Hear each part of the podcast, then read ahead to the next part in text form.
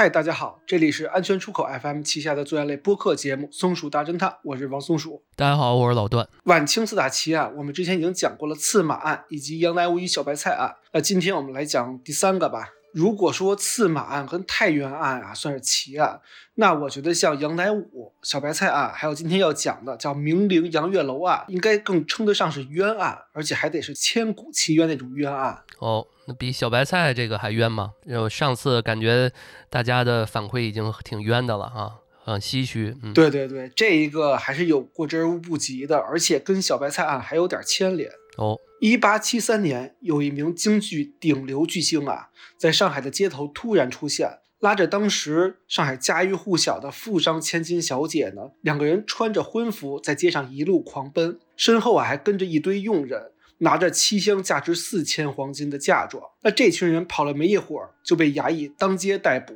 押回衙门候审。就是放在现在说，街头有个顶流明星啊，拉着某某大厂的老板的女儿跑路啊，这属于穿着嫁妆私奔不成，反被抓了。对，所以这件事儿一出啊，立马就上了热搜，甚至热度还持续了很久。那因为这个大瓜的后续更离谱，男明星最后啊被发配充军，而女千金呢被迫嫁给了一个七十多岁的老头子。那确实称得上又气又冤了啊。那话不多说，那我们就请松鼠来讲一讲这到底是怎么回事吧。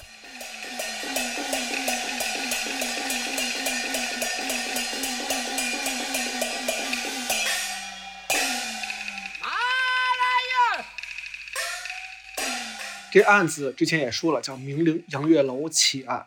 那我们先讲讲杨月楼这个人。光绪二十四年，也就是一八四四年呢，杨月楼出生在安徽怀宁的一个普通家庭里面。本名杨九昌，字月楼。那杨月楼的父亲叫杨二喜，以卖武艺为生。说白了啊，就是到天桥耍个把式，挣点钱。那家里有这个基因呢，杨月楼从小啊就跟着父亲去北京天桥卖艺，也就能跟着练点功夫。那在天桥卖艺啊，应该是什么艺人都有，也什么人都能遇到。杨月楼从小啊就跟着父亲认识了一个戏班的班主，叫张二奎。哦，张二奎这个人在当时是非常有名的，他是属于四大徽班之一的四喜班的台柱子，是当时非常著名的老生，号称啊叫京剧老生三杰之一。这个人后来还带着杨月楼成立了自己的钟树堂。这四大徽班啊，分为三庆班、四喜班、春台班和和春班啊。这个给大家小科普一下，四大徽班啊。但杨月楼跟着父亲呢学点功夫，声音啊本来也亮堂，长得呢是又高又帅。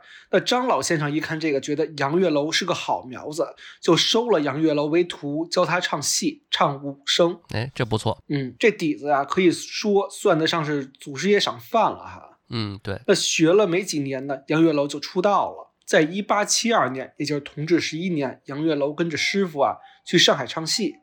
据说杨月楼第一场首秀唱的是安天会。哦，杨月楼演的是孙悟空，这演的是活灵活现。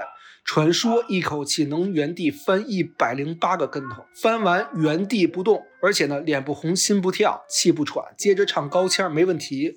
这个基本功还是真扎实哈，不愧是唱戏练武生的哈。是，那当时台下看到这个阵仗啊，都炸了，就纷纷拍手叫好。杨月楼也因此一炮而红，而且在钟树堂跟京剧三大武生之首的于菊生并称为钟树堂文武双璧。那多补充一句啊，这个于菊生啊是杨月楼父亲杨二喜的徒弟，同时呢也是杨月楼儿子杨小楼的师傅。就你可以理解为两个人是师兄弟儿，比郭德纲、于谦这种的还要更近一些。哦，就是你的儿子就拜我呗，对吧？对，这感觉哈，是别人也不能收，对吧？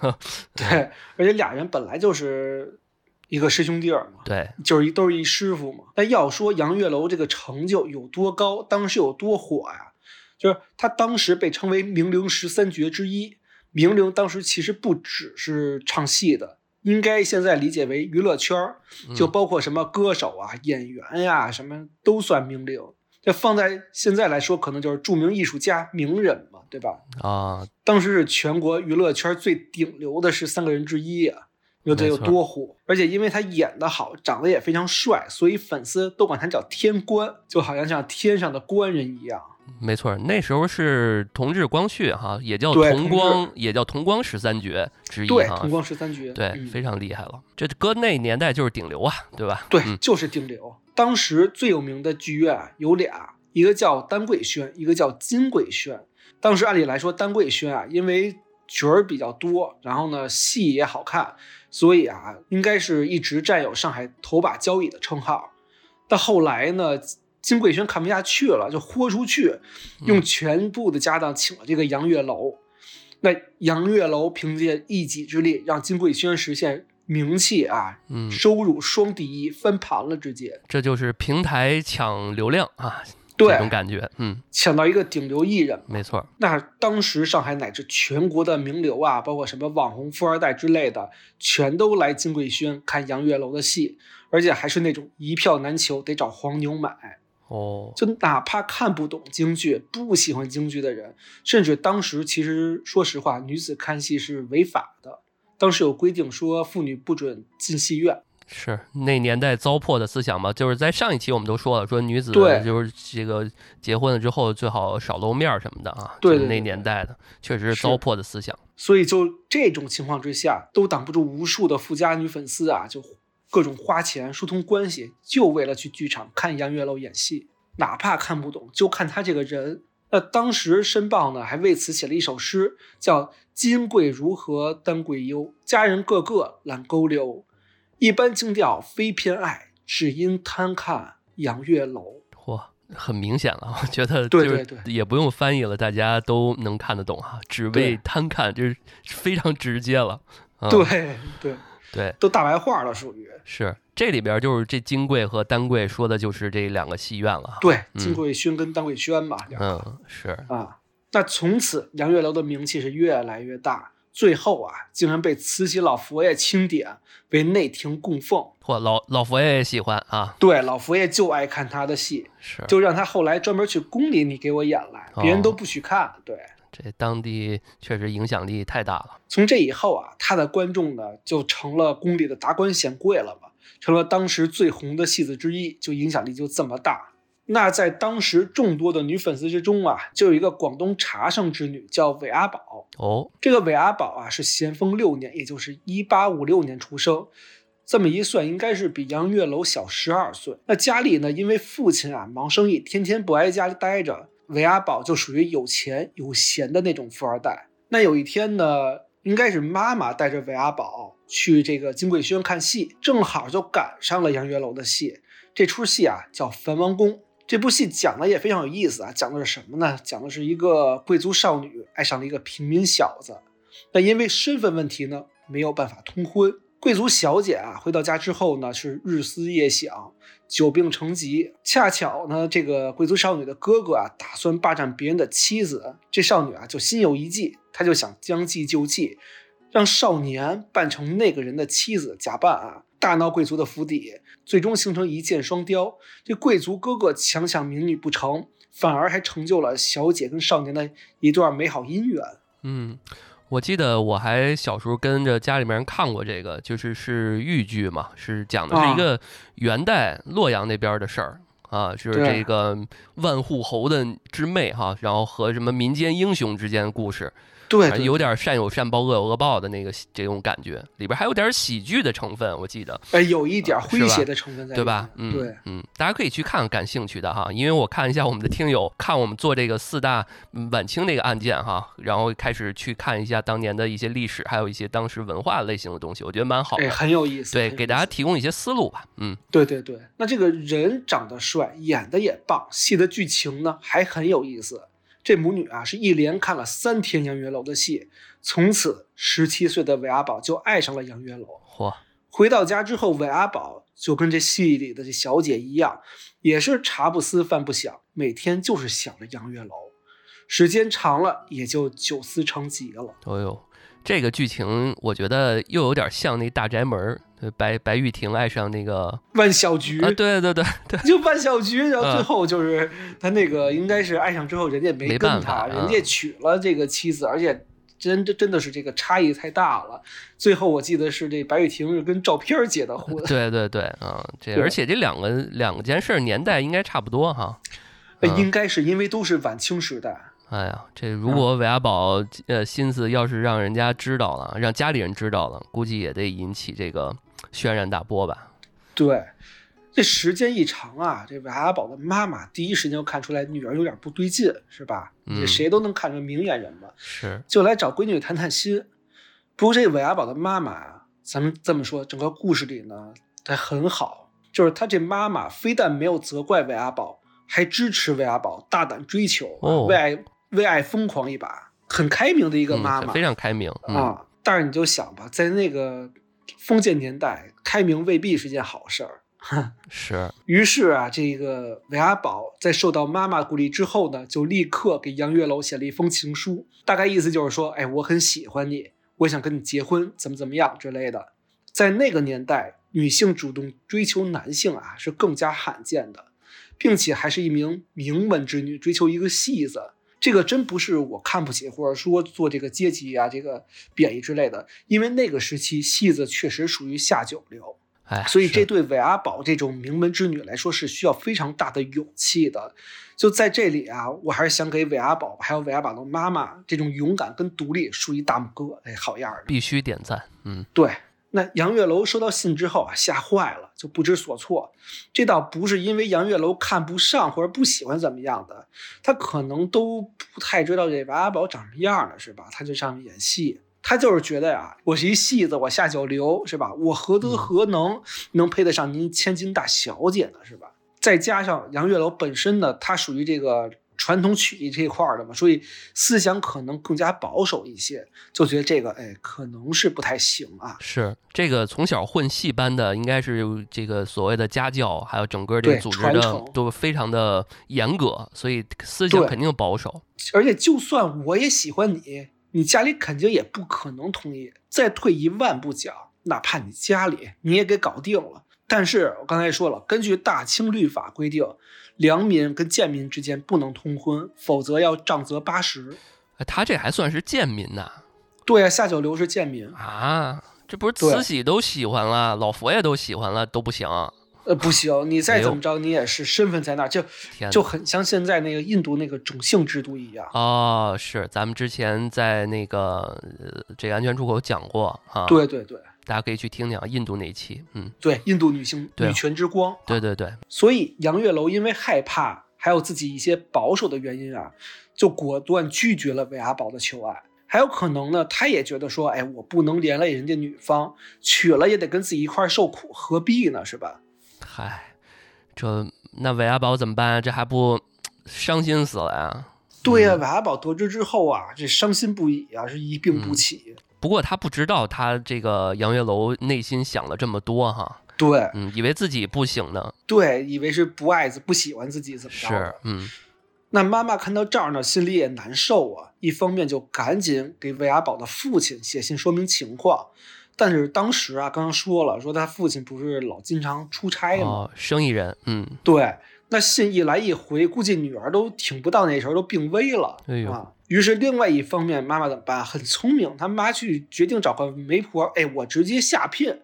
你不是怀疑我们家这个家里不同意怎么着吗？我官方去给你提亲啊！我来点诚意，这妈可够前卫的啊！是，执行力也高。嗯啊，那杨月楼一看对方都上门提亲了，就以为是哎，那那你肯定是你家里也同意了嘛。嗯。但其实没想到是只有韦阿宝跟他妈妈坐得住，家里其他人都不知情。我感觉这两位同意已经可以了呀。因此杨月楼也没有什么推辞，觉得人家都做到这份上了，而且是大户人家都到这份上了，自己再推脱就没必要了，是吧？对于是就找戏班的师叔们主持公道，就出面送了婚书，下了聘礼，还着手准备婚事。嗯，听到这儿，我感觉杨月楼还是一个非常重礼节的人哈。对对对，还是很传统，走一套流程。嗯，是。那韦阿宝看到婚书跟聘礼，开心的马上从床上蹦了起来，这病也就跟没病过一样，对，马上就好了。嗯，是。天天眉开眼笑是打扮自己，嗯满心期待杨月楼能迎娶的那一天是快点到是来。这个爱情来得太快，就像龙卷风。龙卷风是吧？呃，是，嗯，那这个事儿到这儿感觉一切都挺好，是，但是其实其实我们忽略了一件事儿，哦，韦阿宝啊，她毕竟是名门之女，那名门可不止这点人，是一个大家族啊，尤其广东那边，人家是有宗族概念的。是，的一个大家族就应该有长老，有族长，哦，更何况在这儿，韦阿宝的父亲都不知道这事儿怎么着，还没做主呢。说句现在听起来不正确的话啊，韦阿宝的婚配啊，确实不由自己做主，这一切都是家庭联谊，因为这关乎到他们家族的脸面。那个年代就是这样。哦，就这么看，我觉得即使他父亲同意了，都不见得都得让人说闲话，是吧？对，啊，因为父亲同意了，你组长是吧？啊，长老这都没说话呢。对你，啊你你你，虽然你父亲呃父亲可能是在家族里面最最厉害的，一直都是你说了算，但是家族长老一投票，照样能把你干下去，是吧？跟那个董事会似的，看起来。啊，是因为我前两啊天看那个冯德伦导演那两部《太极》，然后梁家辉啊里面就是在那个什么什么陈家村什么的，就是就是有一堆长老，然后就说我你你说了不算啊什么对对对对对，啊话语权不在你嘴里，啊？对对，嗯虽然你是老大，但是我们一样能投票给你干下去，对对，给你投出来。虽然你是 CEO，但是我是董事长，哎，就这意思。是啊。啊，那家族里有个长老是韦阿宝的叔叔啊，哦叫韦天亮，他爸叫韦天明，他那叔叔叫韦天亮，嚯，明亮组合啊，是嗯在整个家族里是出了名的保守派。这平常啊，韦阿宝的父亲在外面，家内所有大大小小的事情呢，就全由这个叔叔韦天亮主持。哦，那当这个韦天亮得知韦阿宝要嫁给一个戏子的时候，那种心情就可想而知，保守派得有多愤怒，就觉得这是一件荒唐的败坏门风的行为。而且这个叔叔就认为此事的罪魁祸首不是韦阿宝，是韦阿宝的妈妈。首先是你带女儿去看的戏，还你还鼓动女儿主动追求一个戏子，而且你甚至还越权私下去下聘礼，代表我们家族，你代表不了。这这么生气，还不得找这嫂子当场对峙一下子？对啊，就直接上门去吵起来了。哦，结果韦阿宝的妈妈也不是好惹的，就跟韦天亮刚上了，就说这是我女儿，你管得着吗？她喜欢，她愿意喜欢谁就喜欢谁。现在思想都开放了，谁还裹脚呢？就给怼回去了。哇，我真喜欢这个妈妈，真好啊，是啊，这一顿连环怼啊，怼的韦天亮是哑口无言，气的是摔门而出，心想：行，哎，我说不过你，但是我有的是招，对吧？因为家族的权力跟影响力在我手里，我可以用各种方法阻止这门婚事。听到这儿，我感觉悲剧要上演了。嗯是，那韦阿宝的妈妈也不是吃素的，她非常心知肚明，说对方绝不可能善罢甘休的，是吧？就打算来个釜底抽薪，怎么着呢？就是在婚期之前抢婚。就是我跟家族下聘礼说，比如说是呃一月十号结婚，但其实我在一月九号晚上就把婚给干了，是吧？把婚给结了。哦，就就跟杨月楼约定了一个时间，带着韦阿宝啊，你们俩私奔得了，到地儿呢把婚结了就完事儿，到时候生米煮成熟饭了，你们谁也没有办法。嗯，虽然我同意啊，但是毕竟两个相爱的人嘛，对吧？但是嗯这种情况在那个年代还是犯法的吧？这这板子肯定得挨板？对，嗯，但是其实他们还是这么想的，因为大清律律还有这种规定，说如果女方已经有了婚书或者收了人家彩礼的，虽然也罚，但是罚的会轻一些。所以嗯只要赶紧把婚结了，后面怎么都好说。再说了，真结了婚，你忍心把你的女儿告上衙门受罚吗？是吧？你家里那么有影响力，是，而且再退一万步讲，这位杨月楼练武的，他挨点板子，应该也算是能承受得住吧？而且再者说了，你这个这事儿本来就可大可小，你要不告谁知道？啊，对对，是吧嗯，于是，在同治十二年，也就是一八七三年十一月初一，也就是当时约定的日期一到啊，天还不亮，韦阿宝的母亲呢就派人带着韦阿宝赶紧抵达了约定的地方。这杨月楼也是开心的一夜没睡，在这地方啊等了一宿，看见韦阿宝呢，就拉着他在街上飞奔，一路上也没有人追赶，小两口啊是欢天喜地的结完了婚。哇，真好，感觉就不像那个年代发生的事情。哎，对，嗯，开心吧？但不出意外的，这一定就会要出意外了，是吧？嚯，是。正在小两口等着在晚上啊，等着入洞房的时候呢，房门突然就被一脚踹开了，一群衙役冲了进来，是吧？韦阿宝跟杨月楼两个人看这种情况，就知道怎么回事啊，心里都有数，就赶紧跑。结果呢，那你能跑多远啊？没跑多远。就被官兵给抓捕了。这个时候，两个人还穿着婚服、化着妆的，就被戴上手铐啊，当街拖到衙门问罪了。这就是片头我们说的这些事儿。这叫什么事儿啊？哎，是，嗯。但其实我觉得这里啊，毕竟家里也有关系，是吧？这个时候，如果你要租个租界的房子，是不是可能没事？上海那时候有租界嘛？哦，对吧？是。可可惜他妈是交给了杨月楼安排，这样自己用那个韦家的那个影响力，可能就。就没事儿了，也是，嗯，那这不用问了，一定就是韦阿宝的叔叔韦天亮干的，给捅出去了这事儿。他当天不是没说过韦阿宝的妈妈吗？就赶紧回家搬救兵，找到了一些包括呃家族上的伙伴，还有宗族长老，还有一些族人呀，什么商业伙伴全全来了，就说你们听听，这是事儿吗？是吧？这要败坏门风啊！那这群人也都是保守派嘛，就听说这个事儿呢，都怒不可遏，义愤填膺地说：“说这不仅是丢了你们韦家人的脸面，更是丢了咱们广东香山人的脸面，是吧？咱们这一地方的人都被你都被这事儿搞臭了，这直接上升了啊！我觉得这这这位叔叔哈，这个煽动力是真强，嗯，是。于是这帮人就纷纷用自己的关系跟影响力去官府告状，就状告杨月楼诱拐韦阿宝。你看他。告的并不是这两个人，这个贫贱良贱通婚，告的是诱拐，就是说他不想啊给自己家这个孩子给给兜出去，嗯，他就是想说这制裁杨月楼就够了。哎，当时上海知县叫叶廷眷，也是个香山人，也是一保守派，听到这个事儿就十分重视，就立刻派人啊把杨月楼两个人缉拿归案。嚯！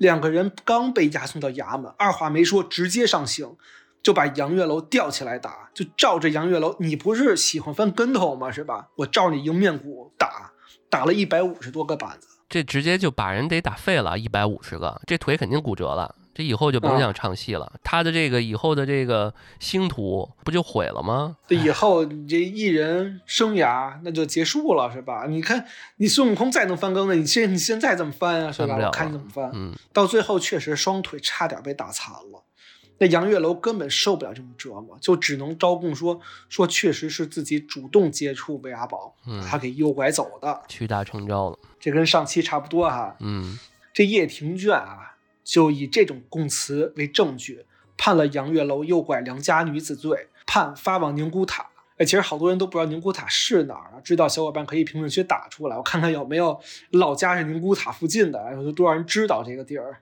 在哪儿到底。于是这上海的这知县叶廷眷就拿着杨月楼的供词找韦阿宝核对对供，没想到韦阿宝非常坚强，就直接说。嫁鸡随鸡，嫁狗随狗，我就是爱她。嫁妆都是我们家主动给的，你管得着吗？有刚是吧？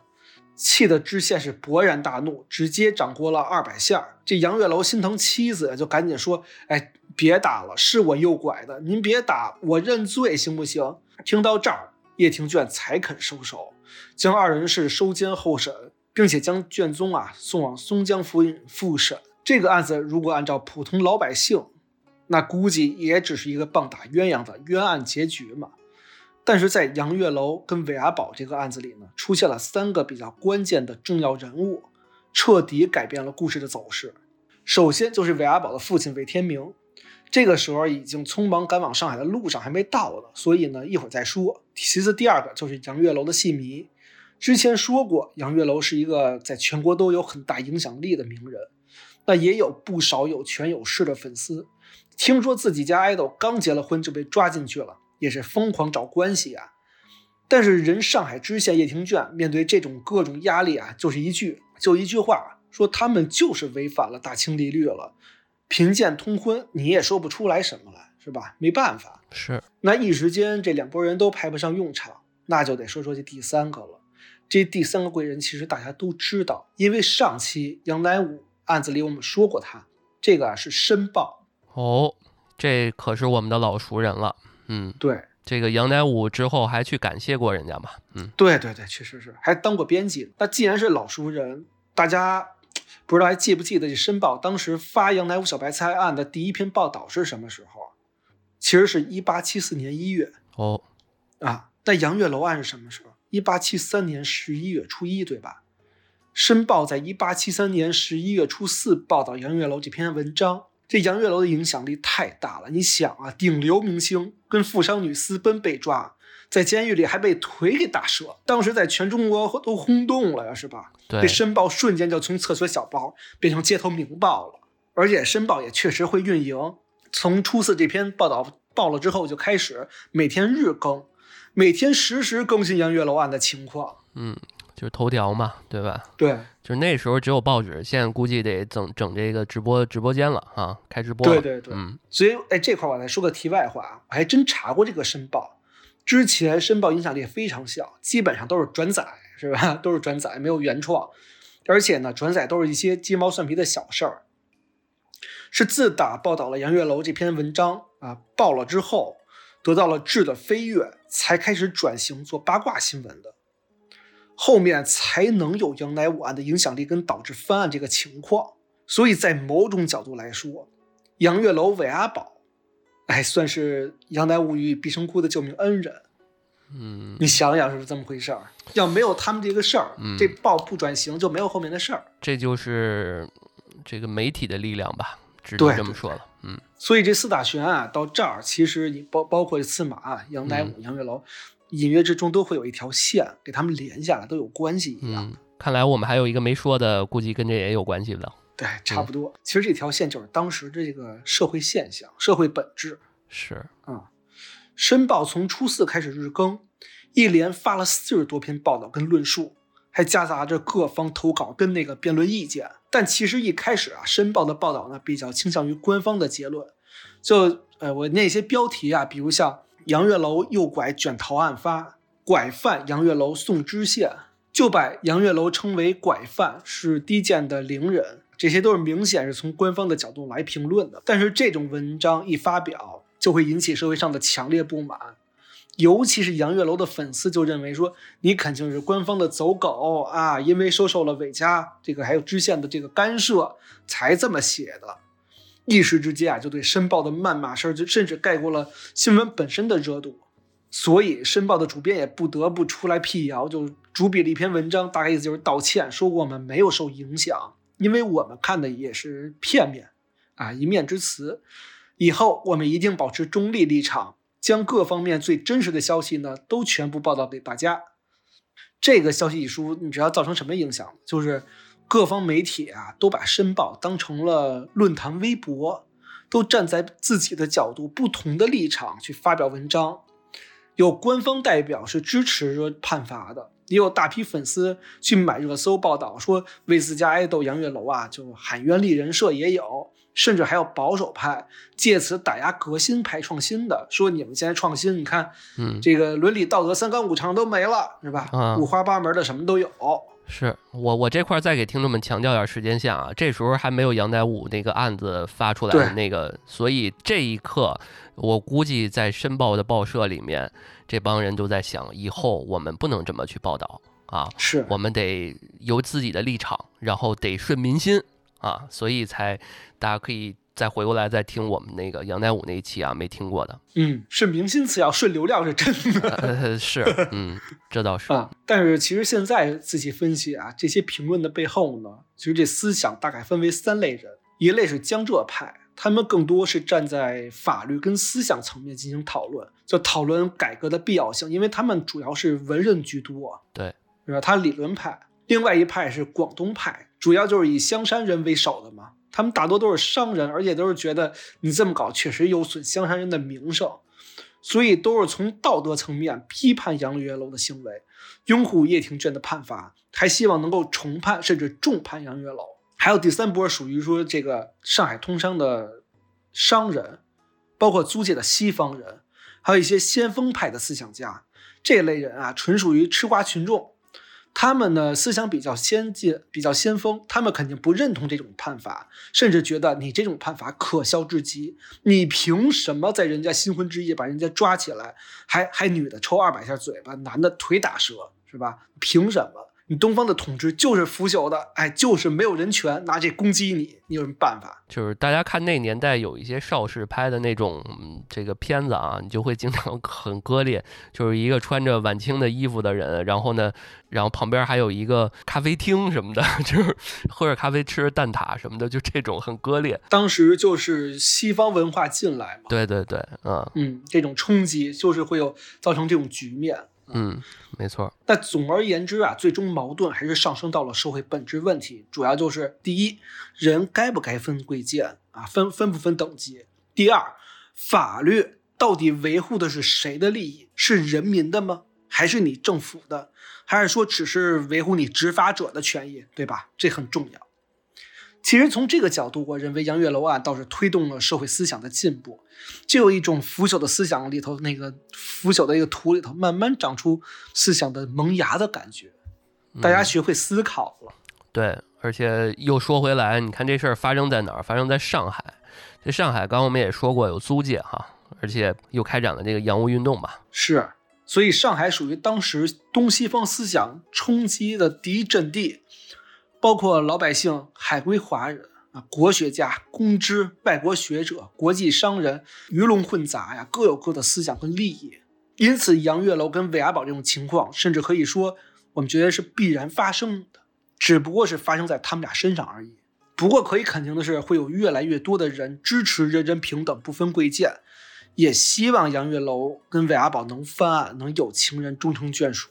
那这种思想就跟那种乡党宗族的那种腐朽的所谓说“父母之命，媒妁之言”的这个思想形成巨大的碰撞跟反差。嗯，但是我一直在思考一个问题啊，我也觉得挺挺搞笑的，就是你看韦小宝他们家的人啊，就是他这叔叔为首的维护家族面面子这些人啊，就是咱们都说这个家丑不可外扬，对吧？哎，但是你看他现在让全中国人都知道了，就无论是媒体还有老外人都知道了哈。他不仅毁了小两口的爱情，背后下黑手，整个这个家家族的颜面不是丢的更大了吗？对，而且在这种节骨眼上，知县叶廷眷还颁发了叫禁止妇女看戏的条令，这有点属于火上浇油，是吧？对啊，就感觉就很奇怪，就这个年代大家都是新的，所有的人都在接受新的文化、新的思想，所有人都在大门打开了，然后他来一个这个，又关上了一道门。对。就感觉事情到这一步，就谁也没有办法收手了，必须分出个你死我活，是吧？那就在这个时候，哎，我们说的第一个人决定这个走向的人到场了，这个人就是魏阿宝的父亲魏天明。哦，我特想知道这位父亲是什么一个性格哈？对，其实当时啊，媒体猜测说，觉得这父亲还是能有一场希望吧，他能有一场正义的父爱的这种拯救行动。哎呀，被人抛弃宗族的观念啊，抢救自己的女儿之类的，结果这个父亲第一时间找到了知县叶廷卷，说随便你怎么判，打得好，这女儿我不要了，判死刑我都同意。哎呀，这我觉得挺奇怪的，我以为这位父亲啊一直没露面的，娶了这么一个开明的媳妇儿，能是一个不太一样的父亲呢，结果还是这样。哎呀，真的，我就都都想飙脏话了，我觉得我在期待什么？结果更离谱，那这个消息啊，让《申报》第一时间刊登上报，整个社会全都沸腾了。但是在这儿，我不得不夸一下《申报》的编辑，真的很聪明哦。怎么说呢？你看啊，他写了一篇报道，是分析的，就是把他们所有能想到的猜忌都写进去了，其中就明确写出了韦家人勾结知县，你们是一伙的。这知县你肯定是收受贿赂了，你看吧，明天就得判死刑。嗯，也挺反逻辑的，就是他把他搭着一个女儿进去啊，我就 就很奇怪啊。啊，哦，也对，就这么一些，只要知县敢重判，就坐实了他们官商勾结哈，收受贿赂这个事儿了。那但是说实话，大权还是握在韦家和知县手里啊。即使你没重判，我估计肯定也饶不了这小两口了。那确实啊，那最终也没办法，案件也是维持了原判，杨月楼被判罚了诱拐之罪。被发往宁古塔充军了，而韦阿宝呢，虽然无罪释放，但是被带回家里呢，难逃一劫。最恶心的一点就来了，你猜怎么罚的他？他们没有给他身体上的惩罚，也没有给精神上的迫害，而是直接不认这女儿了，把韦阿宝许配给了一个七十多岁糟老头子祸害，逐出家门。有些时候听众说我这个不高兴，我这块又不高兴了。嗯，确实很不高兴，很难让人高兴得起来。而且就连这开明的韦阿宝的妈妈也难以幸免于难。她因为私自做主女儿的婚事呢，被判罚带枷锁游行示众十天。他们家是真把家丑这件事情啊发挥到淋漓尽致了，我感觉。对，啊，不知道真的在意的是什么。我觉得这就是封建社会下女性的悲哀。无语了。我觉得这就是封建社会下女性的悲哀，而且这种悲哀是封建意识是整个社会意识形态的畸形而且到现在，我感觉到现在还有很多地方和人因此受到深受迫害。是的，嗯。讲到这儿啊，我非常感慨一件事儿，就是我记得我妈时常跟我说过一段话。她就说，过去封建社会的女人啊，那种没有地位跟这种惨状是你无法想象的。而且你知道这种情况什么时候才能有好转吗？其实到民国时期也还是一样的，换汤不换药。只有到了新中国成立之后，就只因为毛主席说过的一句话，叫“妇女能顶半边天”，这句话让他觉得说毛主席不愧是独一无二、无比伟大的伟人。就因为这句话。妇女算是慢慢站起来了，当然，虽然现在还有很多啊，这个不公平、不公正的这社会偏见以及实质性的伤害，但是比起当时那个腐朽的封建的社会统治来说，已经是好很多了。当然，我意思不是说说比比过去好就应该知足怎么样的，因为现在还远远到不了那个平等的标准了。那这个案子真的让我非常难过，也想到很多有。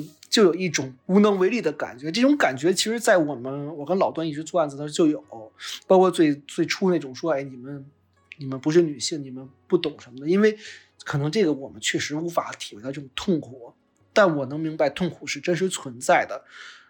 我我也很痛苦，因为我什么都做不了，我甚至不能感同身受，所以我只能够通过这种讲述案子的行为，能够让大家明白一些道理跟事情，能够想一想。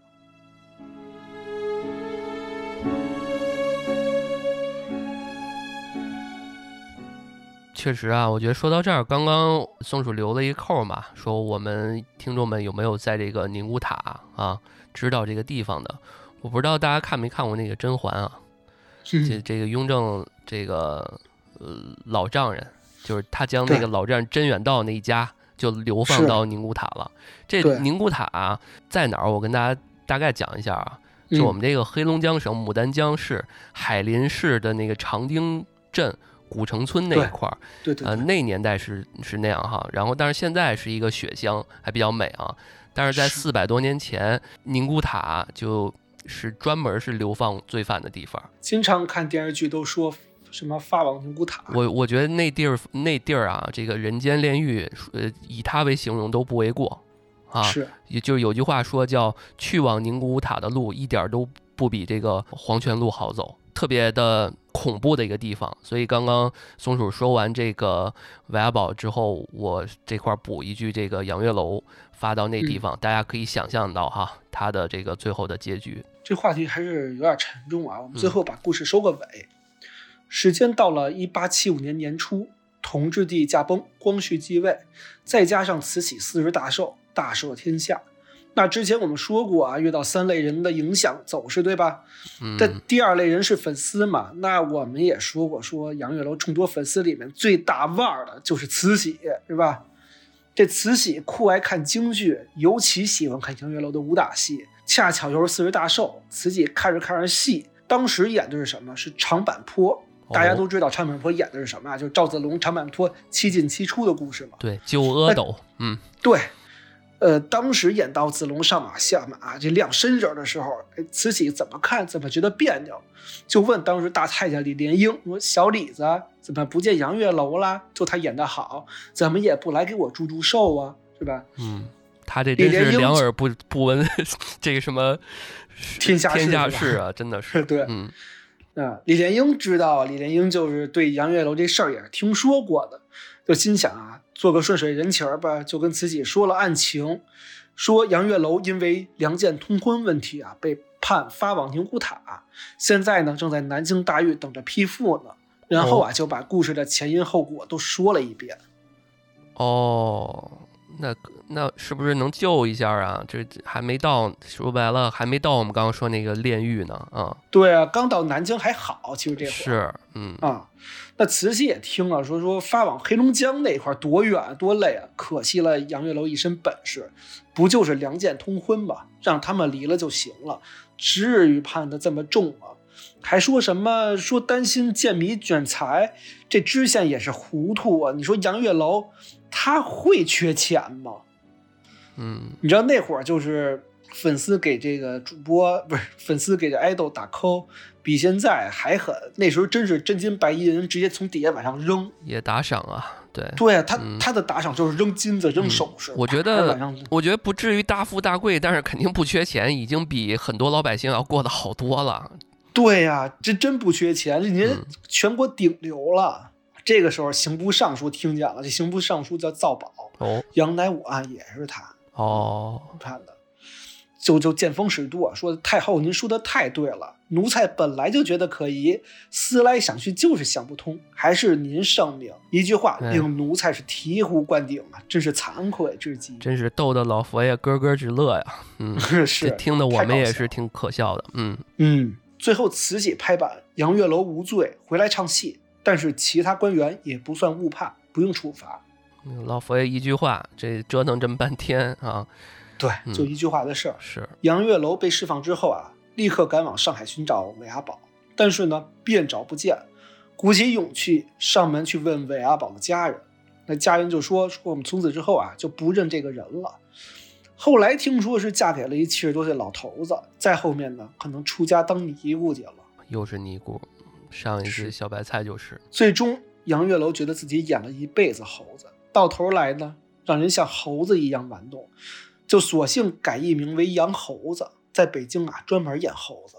也挺唏嘘的。他的原话是：“我辈幽灵不过是有钱有势的人家的玩物而已，演戏之人如被耍之猴，高兴了有赏，不高兴了便一顿的皮鞭，哪里有什么做人的地位？可惜腿啊是落下病根儿了，不能再演武戏了，也不能翻跟头了，只能演老生。嗯，不过据说他回归之后，在上海演了第一场戏啊，就感谢粉丝嘛。那三千五百人的剧场，当时算是最大剧场了，一下子涌入了四千多人，而且天天爆满，现场真的跟那相声相声说的卖掉票似的。嗯，本来他就有粉丝基础，再加上他之前有这么一档子事儿，嗯，对，肯定是大家都为了支持他，对都想去看看他嘛。嗯，对。那最后啊，杨月楼是娶了唱苏州评弹的，叫沈月春。嗯，后面生了一儿子，这儿子叫杨小楼。补充点知识哈，杨小楼遇到自己的师傅，这师傅是谁？叫谭鑫培，就是谭派创始人。光绪十五年，也就是一八八九年，杨月楼病逝于北京，终年四十五岁。而韦阿宝到底在哪儿？可能杨月楼到死都难以释怀的悲痛。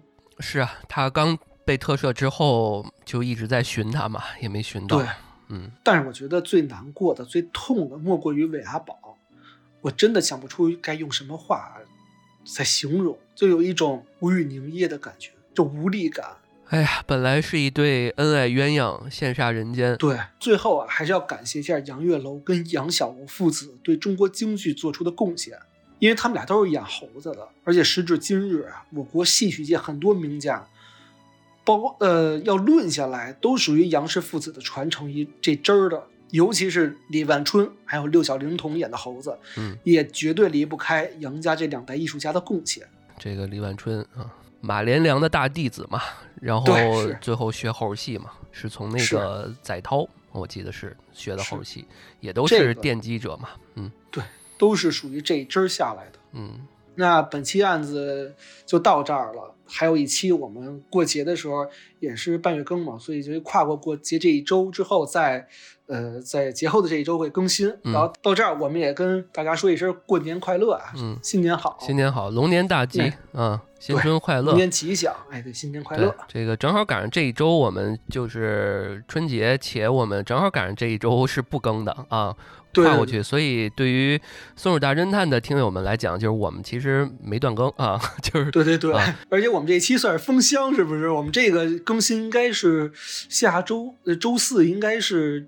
二月八号吧，嗯，就是马上是节和节节前一天，对，我觉得还挺是是这时候的，是是是啊，就是大家好好过年吧，然后我们来年再见啊，好吧，对，来年再见，来年我们开箱的时候讲这最后太原案，哎，对，然后非常感谢大家对我们的支持啊，如果大家喜欢我们的节目的话，请多多评论、点赞、转发。然后呢，我们这个案子也有很多的这个图像素材啊，也发到这个 show notes 里面。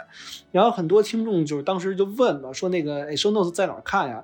在我们的微信公众号叫“安全传达室”。嗯。然后这个时候，我们老段是不是改成那个周四同步是吧？因为我们现在的安全出口旗下所有的相关的一些消息啊、通知啊，都在安全传达室去公布。对。那相应的 show notes 也是跟着时间线来的。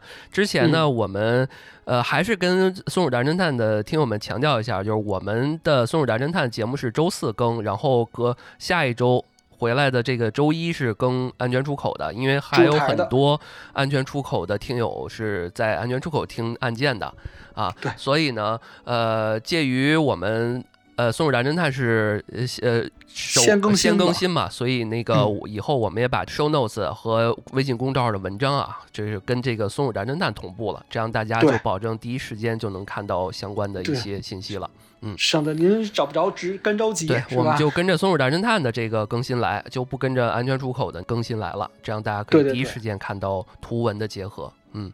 对对对，当然，我觉得还是大家去那个呃，能看到 show notes 里面去看这个平台去收听哈，嗯嗯呃，还有就是我们之前也跟大家说过，说我们这个苹果苹果这个播客，大家的评分对我们来说非常重要，因为这个也是一个我们的主阵地。对，所以也是希望大家这个没有评论的，还是您帮我们去打分评论一下，这个对我们来说非常有帮助啊！谢谢您。对，点个关注，然后帮我们打个好评啊，五星好评啊！对对对，然后还有就是最后一点啊，就是这个如果喜欢我们的节目的话，可以来多多打赏支持。哎，感谢各位那个观众老爷、衣食父母啊！哎哎，好，那本期节目就到这儿了，我们下期再见。下期见，拜拜。哎，拜拜。